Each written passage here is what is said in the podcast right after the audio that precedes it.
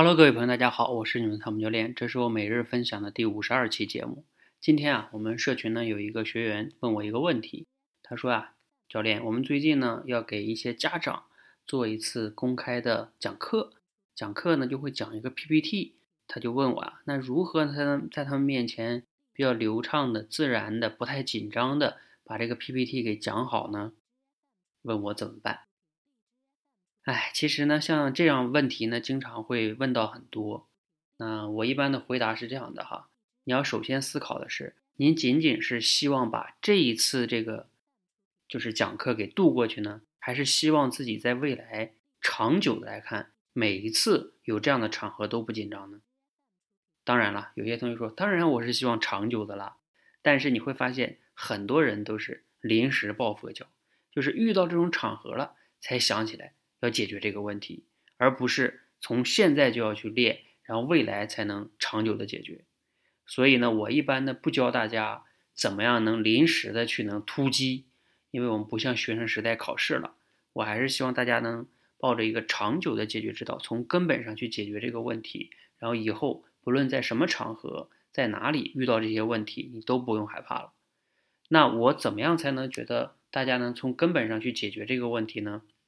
我觉得有三个维度非常非常重要的三个维度，第一个维度啊，就是我经常讲的叫口脑协调能力；第二个维度叫什么呀？叫心理素质；第三个维度叫什么呢？叫就你讲的内容啊，是否是你熟悉的，甚至是你原创的？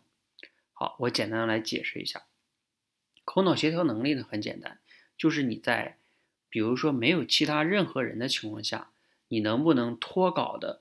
表达你脑子里的想法，比如说那个 PPT 在那儿放着，屋里边没有任何人，你对着 PPT，你能流畅的把 PPT 讲得很好吗？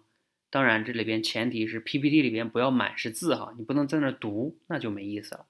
PPT 里边只是一个提示词，几张图片，你们能看着图片就能很好的讲，没有人听哦，你讲的不好也没关系的，这就要你的口脑协调能力。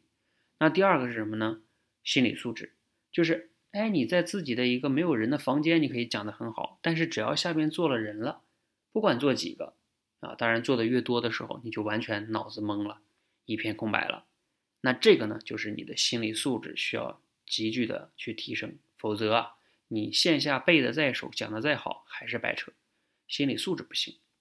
第三个是很多人我觉得忽略的，也是很多我觉得目前市面上有一些培训师啊，在讲课的时候可能都在做的。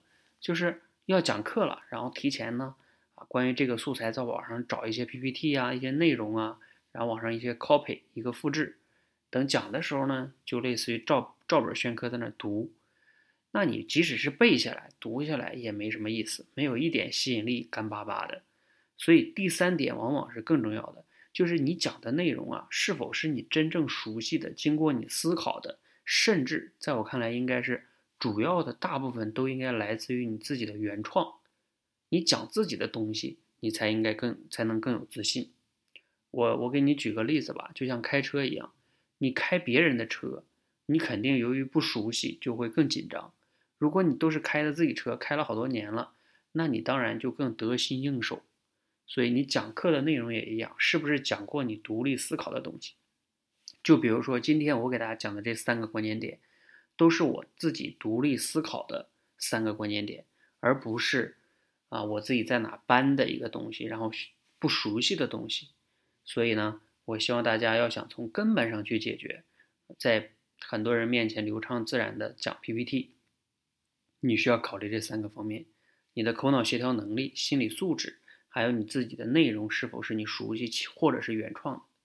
你看啊，这三个方面哪一个？都不是你学点技巧就能解决的，能力得持续练吧，心理素质也是要靠行动才能突破的。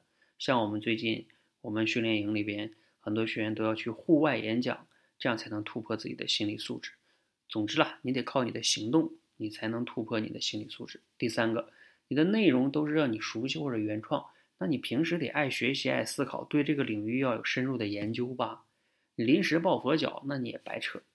所以我说的内容呢，可能听了让你觉得没有什么绝密的技巧，但是呢，靠谱的人呢，一定会可以找找到采取措施的方式，从根本上去解决问题。